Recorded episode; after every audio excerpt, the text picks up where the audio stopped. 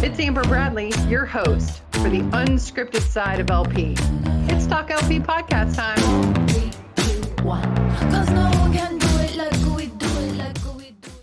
It's Talk LP podcast time. Welcome to it. It's Amber Bradley, your host for your most interesting 20 or 30 minutes. We don't know. Time that you have this week because we have a special guest, Ken Peschier, Vice President Asset Protection for Dollar General. What is up? What's up, Amber? Thanks for being here today. yeah, man. Thanks for taking time out. You guys, I don't know, most people probably haven't heard of you. You're a tiny little chain that doesn't get much attention. So, so Dollar General, right? Everyone thinks as it as like the behemoth, right? You have a bazillion stores, but I want to dive into a couple things, hopefully that aren't too traditional or that people typically know about large scale kind of small footprint re- like retail slash grocery slash i mean are you a busy guy? This is insane. Yeah so there's on every day just like there in, in all other retailers across the country for sure. Okay so um, tell us a little bit about your background because i know you know you've got kind of you're a numbers guy I think everybody speaks super highly of your business acumen and what you bring to the asset protection realm. Um, certainly not just a, a, internal theft catch them catch them guy. You're kind of on the other side, bringing kind of the whole the whole accounting metric to it. So tell us a little bit about your background and then how long you've been with DG. Sure. So I've been with DG uh, just over 10 years now. Um, and so my background really um, is actually not AP. Um, so I started out in operations, um, started out actually running stores um, way back in the day when I graduated college and uh, ran stores for a bit. Um, again, went into a corporate office, um, took on a merchandising role, um, and then have kind of moved between operations and merchandising. I did some consulting work for a couple years. and so really came to DG with that background and uh, landed in a position to kind of use those analytics and, and that experience um, to really be kind of the um, data analytics behind the scenes of shrink to you know so if you think of kind of an analytics engine driving the field action um, i came to dg as kind of that analytics side. Um, and so my my background is a little bit different uh, from some others in the in the sense that you know i didn't grow up um, you know kind of chasing shoplifters and, and, things like that. It was it was more business oriented. Um, and so as i've kind of progressed at dg um, a big part of what i've tried to instill um, in the business and, and, in our approach as an AP team is all of the stuff that goes on uh, before you get to the store, right? So I kind of look at it as twofold: is you know there's a lot of upstream decisions that we can work together with other cross-functional areas, um, whether it be operations, merchandising, supply chain, um, you know, different groups here that we can make one good decision upstream that saves 17,000 plus stores from having to make the best bad decision downstream um, and and really working from that perspective with what's the overall right answer for the business right? So there sometimes there's going to be a right answer for shrink it's not going to be good for sales or vice versa. At the end of the day we're all here to drive the bottom line right? So um, let's talk about bottom line earnings and, and how do we um, grow ebitda regardless of kind of what the puts and takes are along the way just kind of have an understanding of those things.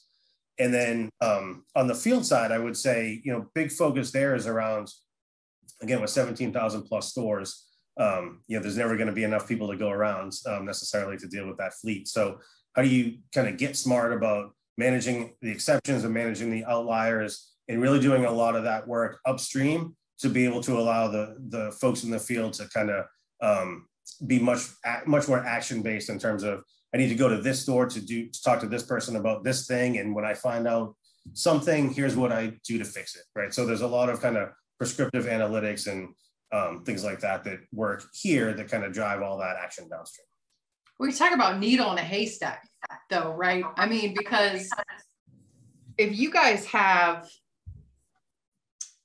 17,000 stores, I mean, that is like a Titanic, right? I mean, that is not, you make a decision today and it's downstream in all of your stores tomorrow, right? That's like turning a massive ship, right? So, so talk a little bit about that. I mean, data, data, data, right? We hear that, but what are some things that you are like, without getting too specific, right? Giving up the the gold as it were. But you know, um, how do you find that needle in a huge haystack and then also get it to make an impact in a pretty fast paced way because that's what your that's what the street is demanding that it is like instant when you're trying to turn 17,000 stores on a dime.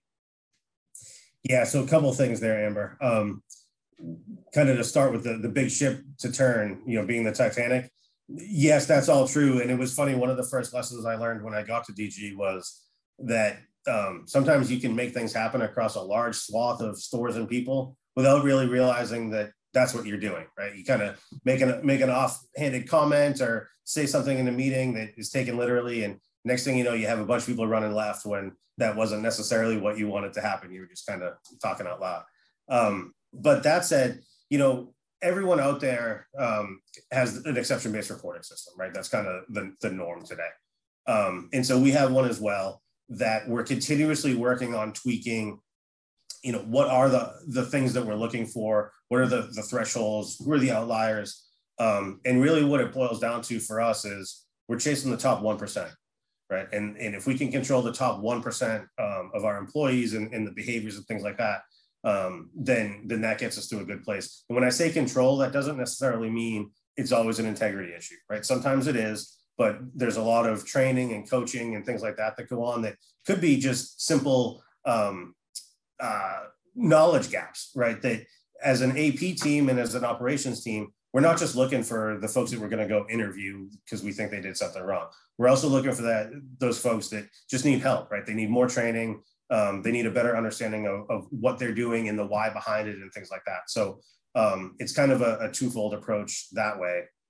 And then we also have um, several analytical tools upstream that, from a store perspective, are able to tell us which stores are at the highest risk, right? So whether that's um, from a shrink perspective, from a damages and unsaleables perspective, from a profitability perspective, um, you know, we have lots of great tools that lots of people smarter than I am uh, have put together over the years um, that really, you know, again, allow us to know where do we point the car, what are we looking for, and what do we do when we find it. And it really is, um, you know, I think back a few years, and we were, you know, really trying to predict um, specific numbers and, and quantify risk and things like that. And we got all hung up in, you know, trying to land on the right number and get everybody to agree to the right number. At the end of the day, the number doesn't matter, right? If I have 20 stores in a district and these are my top three that I need to go do something with, then those are the top three I need to go do something with, regardless of what the number is that I'm chasing. So it was a little bit of kind of level setting priorities and you know working through some some cultural gaps around what are we really trying to solve for and how do we do that most effectively. Yeah, it's interesting. And you think about, you know, your kind of ascent to vice president, and I'm sure it matters a lot that you had the operational piece of that, right? Because the complexity of the breadth of stores that you have, I mean, it you can't just take one exception outlier to be like, oh, that is the thing, because in volume, everything gets skewed, right? So talk a little bit about kind of how important it is, you know, from an operational perspective that you had that experience and understand that piece of the business coming at it from your perspective. Yeah, so um, I would say a couple things there. Um, you know, I think in any organization, um, sometimes it's, it's kind of easy to put together. Um, here's the vision, and, and here's how it looks on a PowerPoint slide, and show that in a meeting room, and then you kind of have how that flows down to um, the districts and the stores, and, and what reality looks like on the other end. Right. And so what we think we're going to get isn't necessarily always what we are going to get. Um, and so being able to kind of connect those dots on the front side and kind of work backwards from what's the objective, what are we trying to accomplish, and then how do we go about doing that and kind of set it up that way from the beginning, um, I, I, think is helpful in terms of um, again translating the vision to the to the reality. Um, but then besides that, you know, from a LPAP perspective, you know, as our regional AP managers are in stores and, and, you know, like most companies, we have our high risk stores that folks spend some extra time in and things like that. You know, if we walk into a store um, with kind of tunnel vision about we're here to do an audit today, and we walk by certain operational opportunities that, that are there, we're kind of missing the boat, right? So the goal here is to to make sure that the store is operating at the highest level possible all the time. And so what I like to say is that shrink really isn't um, a thing by itself. Shrink is a symptom of operational excellence, good or bad. It, you, you, very rarely walk into a well-run store that has a shrink problem, and you very rarely walk into a poorly run store that um, has good shrink, right? So they kind of go hand in hand. And so, you know, if we walk into a store and there's operational opportunity, let's forget the audit for a second. Start there. Solve what we need to solve in the moment. You know, whatever we can solve on our own. Take the right partners to solve what we can, and then put the put the audit in its place. Maybe it's that day. Maybe we need to come back another day because we have bigger problems to solve today. Um, you know, and, and at the same time, you know, the, the audits that we do and the visits that we do are also a great opportunity to recognize folks for um, for running really good stores. And we have lots and lots of, of stores across our fleet that um, that are very well run and you know ha- have really great store managers and, and, things like that. So again, it's you know it's really an opportunity to go out and, and recognize the good that's happening and how that drives good shrink results. Yeah, and you think about you know certainly uh, with this type of fleet, as you say, it's not a one man show, right? So if you think about you know just the the breadth and depth of a team that would have to manage you know 17,000 plus stores what is that like i mean to kind of lead this 100 plus team and I, I and you think about you know all of the it just cascades down right? I mean how do you eat an elephant one bite at a time right? I mean but seriously you know what is that from from where you sit you know in the corporate office as the vp like how does that how does that work to manage such a large team? Um, so it's actually easier than you might think.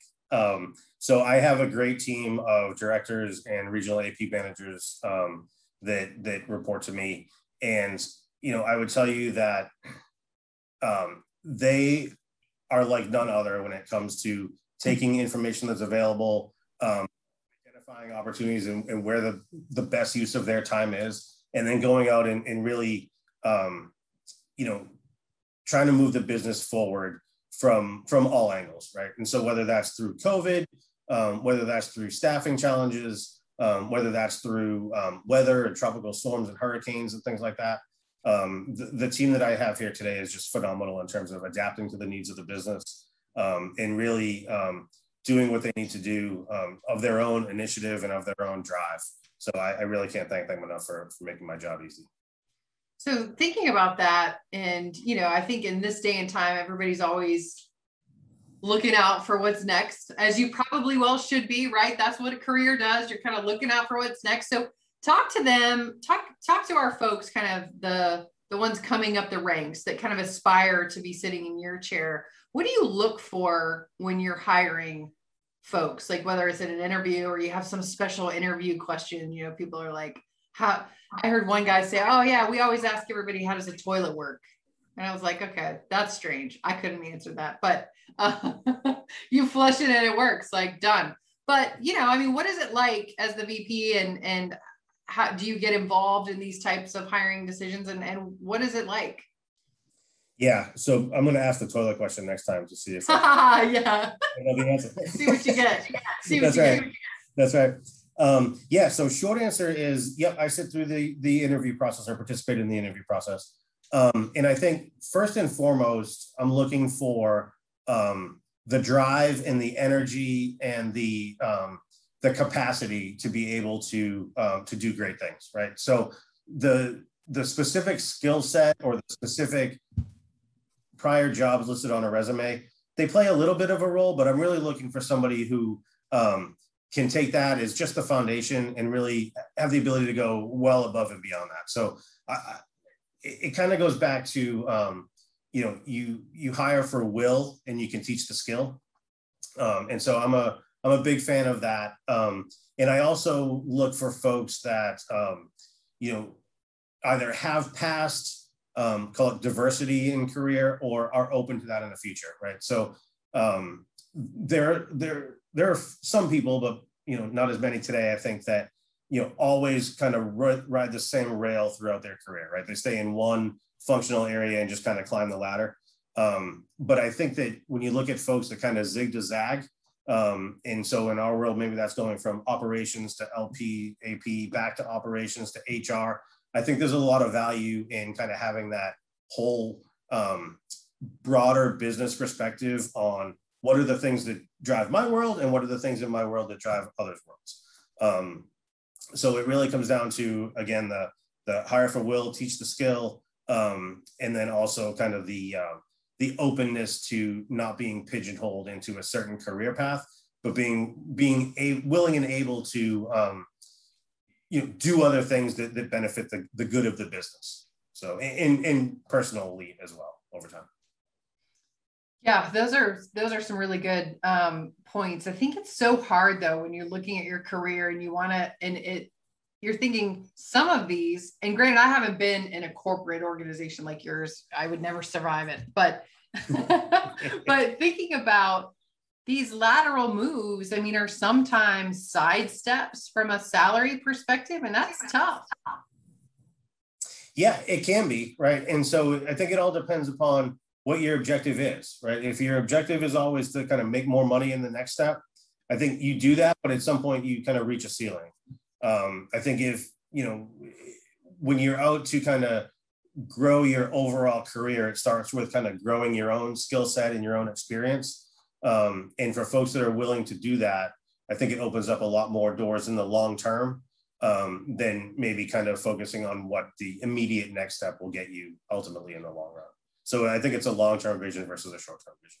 So did you know that, or you had like a mentor that helped you along the way to say, hey, by the way, you know, this will help you? Because honestly, I think some people they think they're doing it right because this is kind of a new thing, right? Zig and zag and go over here. And it's like back in the day, it was like, oh, they're job jumping. They have to be somewhere 10, 15 years to know that they're stable, right? That's not even the case, especially if you're talking about you know, retail world as you're in, right? That's not, um, I would, how do you say, super Pollyanna? I mean, right? I mean, it's a little cutthroat. It just is. So, you know, you think about that. It, I mean, is that, how did it work for you? You had somebody saying, hey, by the way. So, um, yes, I've had several people over the years say, "Hey, by the way," and sometimes it was good, and sometimes it wasn't so good. um, but I would say, personally, for me, um, I didn't, you know, so I, am typical retail career, right? I started out in retail at a very young age, and you know, now at an older age, here I still am, and I never thought that that would be the case, but it just is. Um, and so on the way, there were very few times where I kind of had the end game in mind.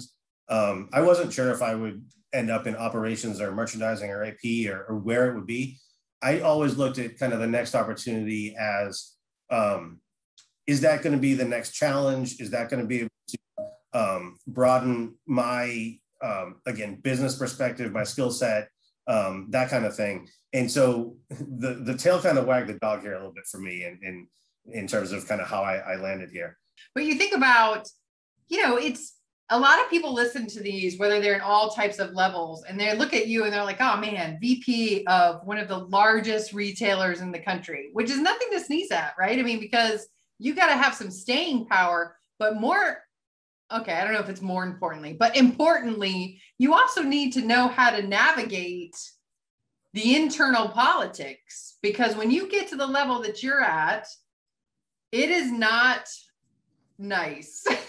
like yeah. there's not a cushy kind of I've been here forever. I know John down the road, he's been here forever. You are uh you know, beholden to uh the street. People want to deal with uh, what the earnings are with this and it, it is a constant vice that you're in. And I know that. So how do you deal with that and internally making sure that people understand you have a plan and you have to work the plan to get there right i mean how do you how, what what advice would you give for those folks that are in the vice if you will sure so there's kind of two things i've learned over the course of my career thanks to several mentors who have you know again pointed it out whether nicely or not nicely at times but um, the, the two things and if i could go back in time and kind of tell my younger self these things it would be two things um, one is around don't get hung up on principle. So when I was younger, I you know I was kind of a right fighter, right? Principle, the principle of the thing was important to me, and you know I wanted to get to the end because I thought it was the right thing to do, and so everybody should think that. And you know at times that kind of held me back um, from a specific, you know, trying to accomplish a specific thing, or it could have been a longer term goal. Um, and so I, I, had to learn over time that, you know, you kind of need to look at the greater good um, of what you're trying to accomplish and not necessarily get hung up in the principle of, of one thing. thing I would say is, you know, things have a funny way of working out over time. Um, and so sometimes, even though the end game may seem very clear to me, um, and it seems like this is an obvious answer and this is what we should go do, it's not always that clear to other folks, right? And, and it might just not be the right time, the right circumstance, whatever that is. And so, you know, if, if you have something that you believe is the right thing to do, perseverance is key, right? And you, you kind of maybe you tell the story a little bit different tomorrow than how you did today, and kind of you know work to get people on board with, with that idea is. But being being flexible is really important, and being able to accept no for an answer and not necessarily take no for an answer, right? But you go back and kind of rework the approach and come back to live, to fight another day. Um, you know, I think is important um, as well as standing up for what you believe in, right? So in the right ways and at the right times. Um, you know, again, if you think that something's the right thing to do, then you should follow that, you know, and, and kind of run it to ground. But again, be careful in the way that you do that and, and managing your, politi- your political capital in a way that um, that you and that it's the right thing for the company, right? It can't can't become an individual goal that you know this is a conquest kind of thing. It needs to be more of you know this is we're we're trying to do this because it's the right thing for the company and let's get everybody to, to kind of that mindset however that needs to happen whenever that needs to happen yeah whether it's reframing the conversation for them to understand if it's not understand because they don't get it but understand like i'm trying to help you increase sales right i mean it's reframing right. that that piece of it okay right. the other part of it too is timing right so across a, a any organization there's always going to be um, lots of competition for resources, for money, for um, you know all kinds of things. And so there's a prioritization that needs to happen, right? And so this may be an important thing, but it's not an important thing today relative to the other five things that are more important. Um, and so again, it's kind of a timing thing of you know when when is the right time to to push push forward and, and when is it not? Yeah timing is is critical i think even in life you know when it, you learn as a kid when you win the best time to ask your parents for something and it doesn't change as you get older right? And you're managing relationships within the workplace uh, timing is critical. So okay.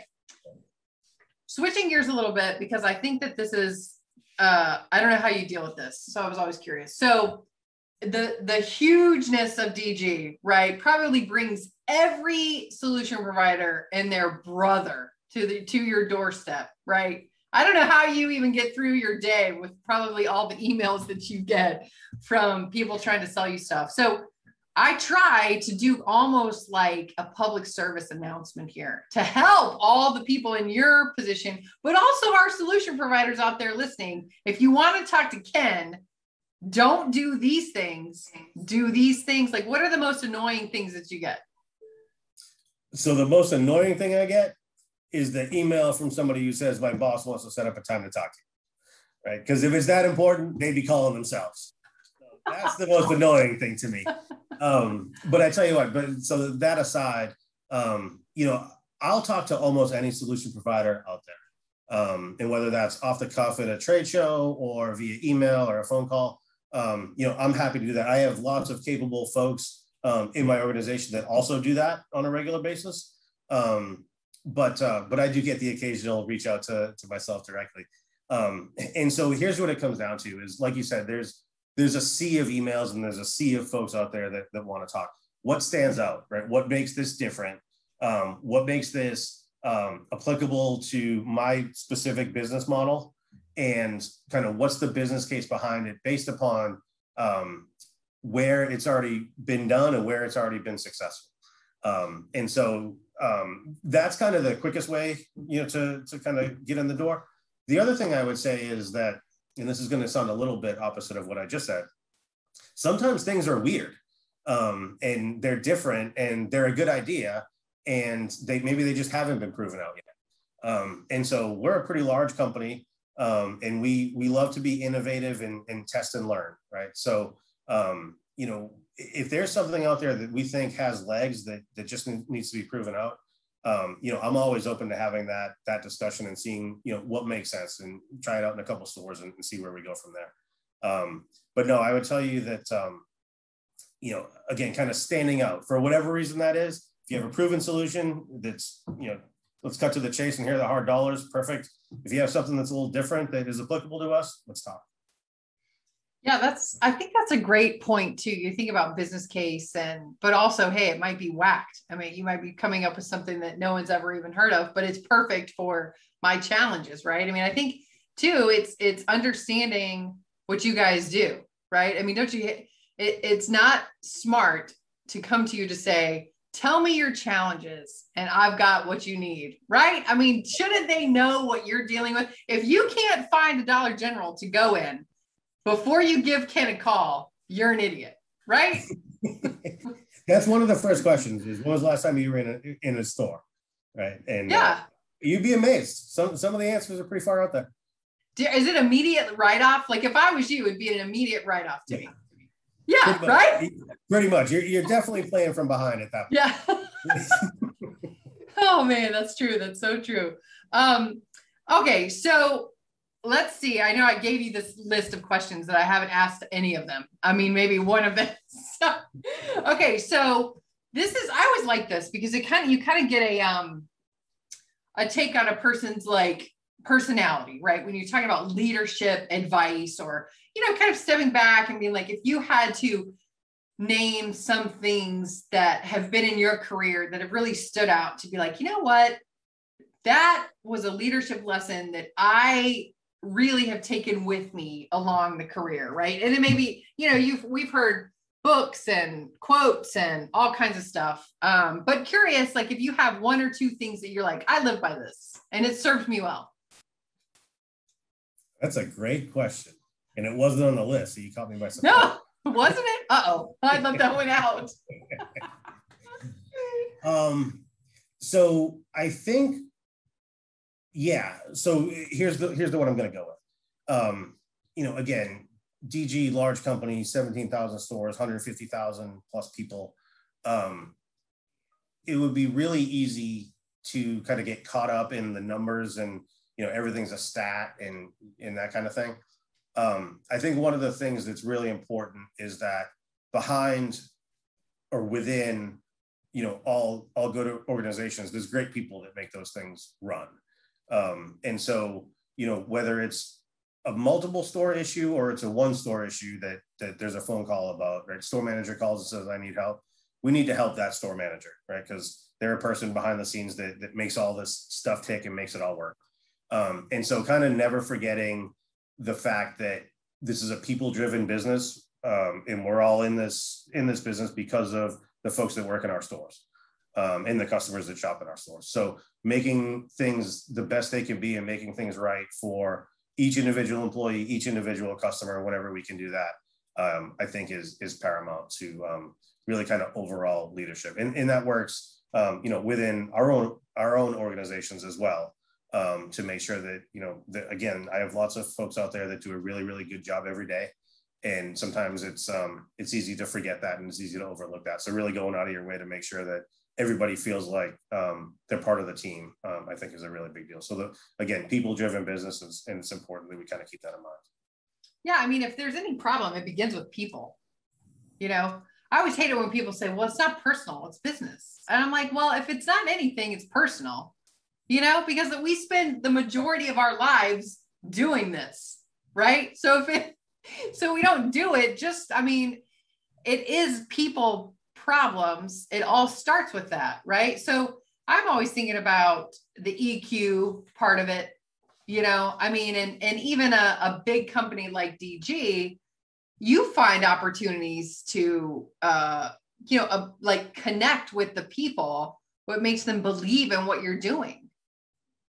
Yeah, and so I think that's really important too. Is you know, as we're out on store visits and things like that, um, you know, on conference calls and Zoom meetings and Teams meetings, it, um, you know, it, it can be easy for things to become very transactional.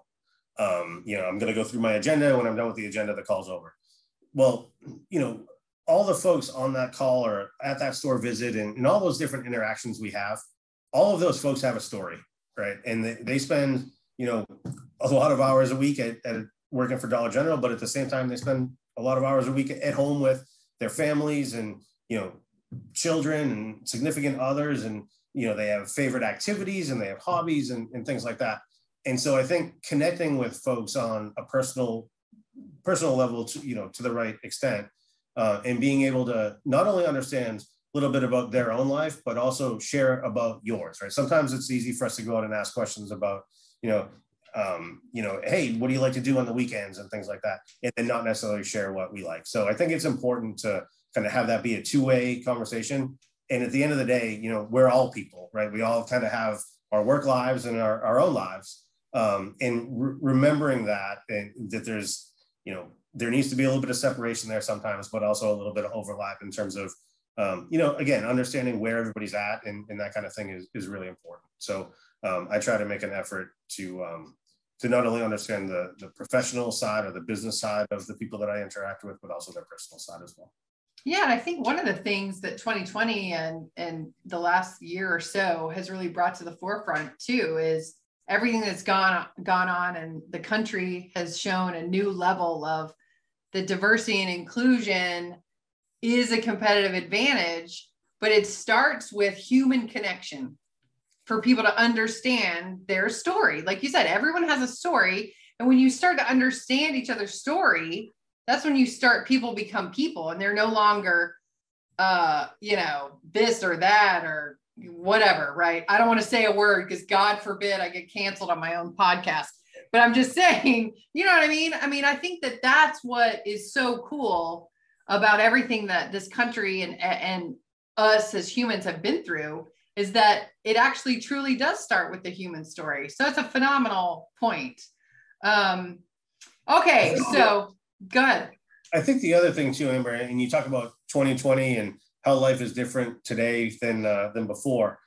You know, a year and a half ago, Zoom calls and Teams meetings and things like that weren't really a thing, right? We were on old school conference calls and you know we were pulling people in to do in-person trainings and meetings and things like that um, I think you know there's there's some good that's going to come out of the whole 2020 experience. Um, and again, I think this virtual world is a, a big part of that because you know before you're on a conference call with a bunch of people, you can't see them, you can't interact with them, you can't see facial expressions, you can't smile, you know, all those kinds of things. I think in today's world, it changes that whole interaction. It feels a little bit more personal, um, where you can you know see people and, and you know interact better with folks that maybe you know hundreds of miles away um, in on the kind of in the same breath, I think from a efficiency and effectiveness standpoint, we're going to end up um, being very successful and being much more set up um, to be successful as we come out of 2020. So you, again, when you think about, you know,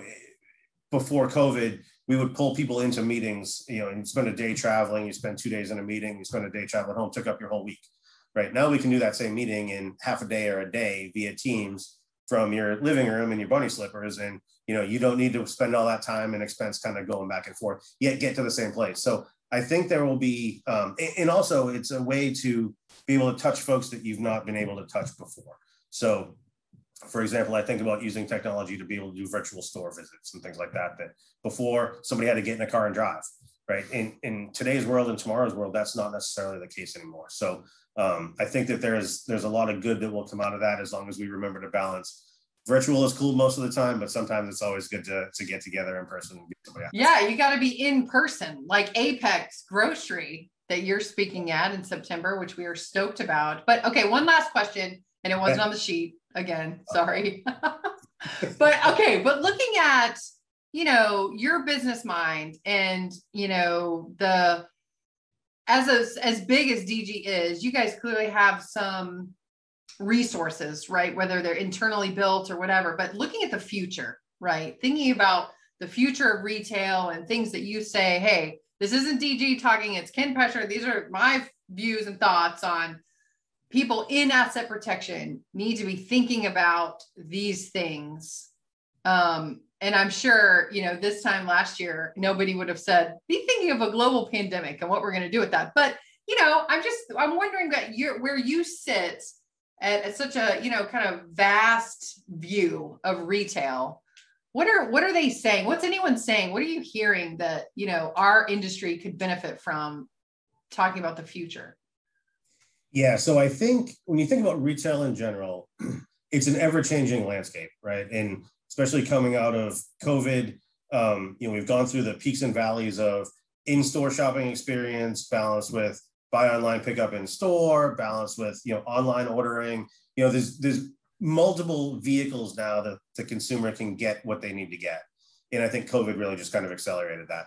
But, you know, as you think forward to store of the future, retail of the future, there are lots of things in there that at face value are scary for LP, AP folks out there, right? And there's a lot of um, new risks, some known, some unknown, and there's a lot of kind of um, figuring out some of this as we go along. And some of it is just due to scale, right? How many folks out there are doing certain things to what extent? How is that like what, you know, another company is wanting to do, things like that. So I think it would be easy for us to, you know, go into this with a mindset of um, this approach is bad news for AP, so I'm going to try to kill this.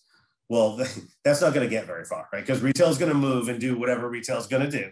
Um, and so, from an AP perspective, my approach is really okay, if, if you know whatever the business wants to do, we're going to help with furthering that mission, and we're going to figure out what do we need to do to minimize risk wherever we can and make this as successful as we possibly can. So it becomes less of a question of should we or shouldn't we, but more of a question of how are we going to do this. Um, and I think that um, you know we talked earlier a little bit about the political landscape. Um, I think that goes a long way in terms of kind of keeping you involved in or keeping AP professionals involved in that discussion um, versus kind of getting pushed to the side because you're the, the negative Nancy in the room. Um, so I do think it's important that, you know, again, APLP recognizes that the business is moving forward. It's not going to stop. It's not going to slow down. Um, and, and we need to just kind of roll with it and figure out the best way to, to go about doing things for the companies. Yeah, that's that's super important. We heard so many things, right? Um, when asked this question about future planning, right? And a lot of people have said too, like if you look at a pandemic and then you're like, oh, I'm so glad we got through that. Phew. And then you don't look back and analyze what could have been better, things that, you know, to give them your mask vendor on speed dial. I don't know, right?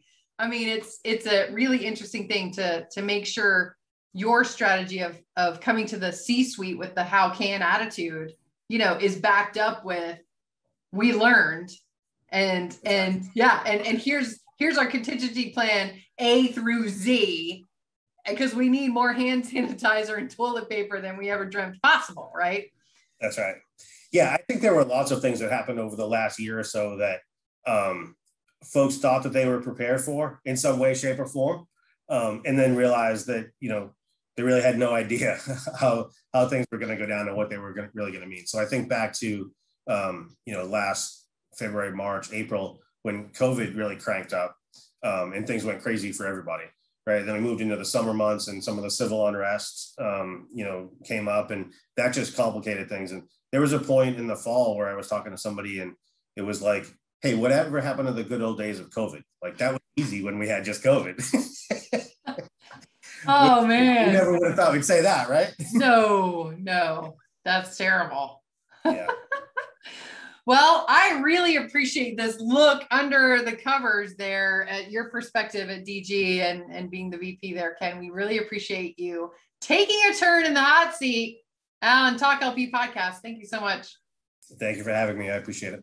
All right, guys, thanks for listening. Make sure you tweet us at Let's Talk LP. Also, download the new Talk LP News app for all the latest breaking news headlines and loss prevention. Thanks, guys. We'll talk at you later. Cause, cause, cause, no one can do it like we do it, like we do it, like we do it. Cause no one can do it like we do it, like we do it, like we do it.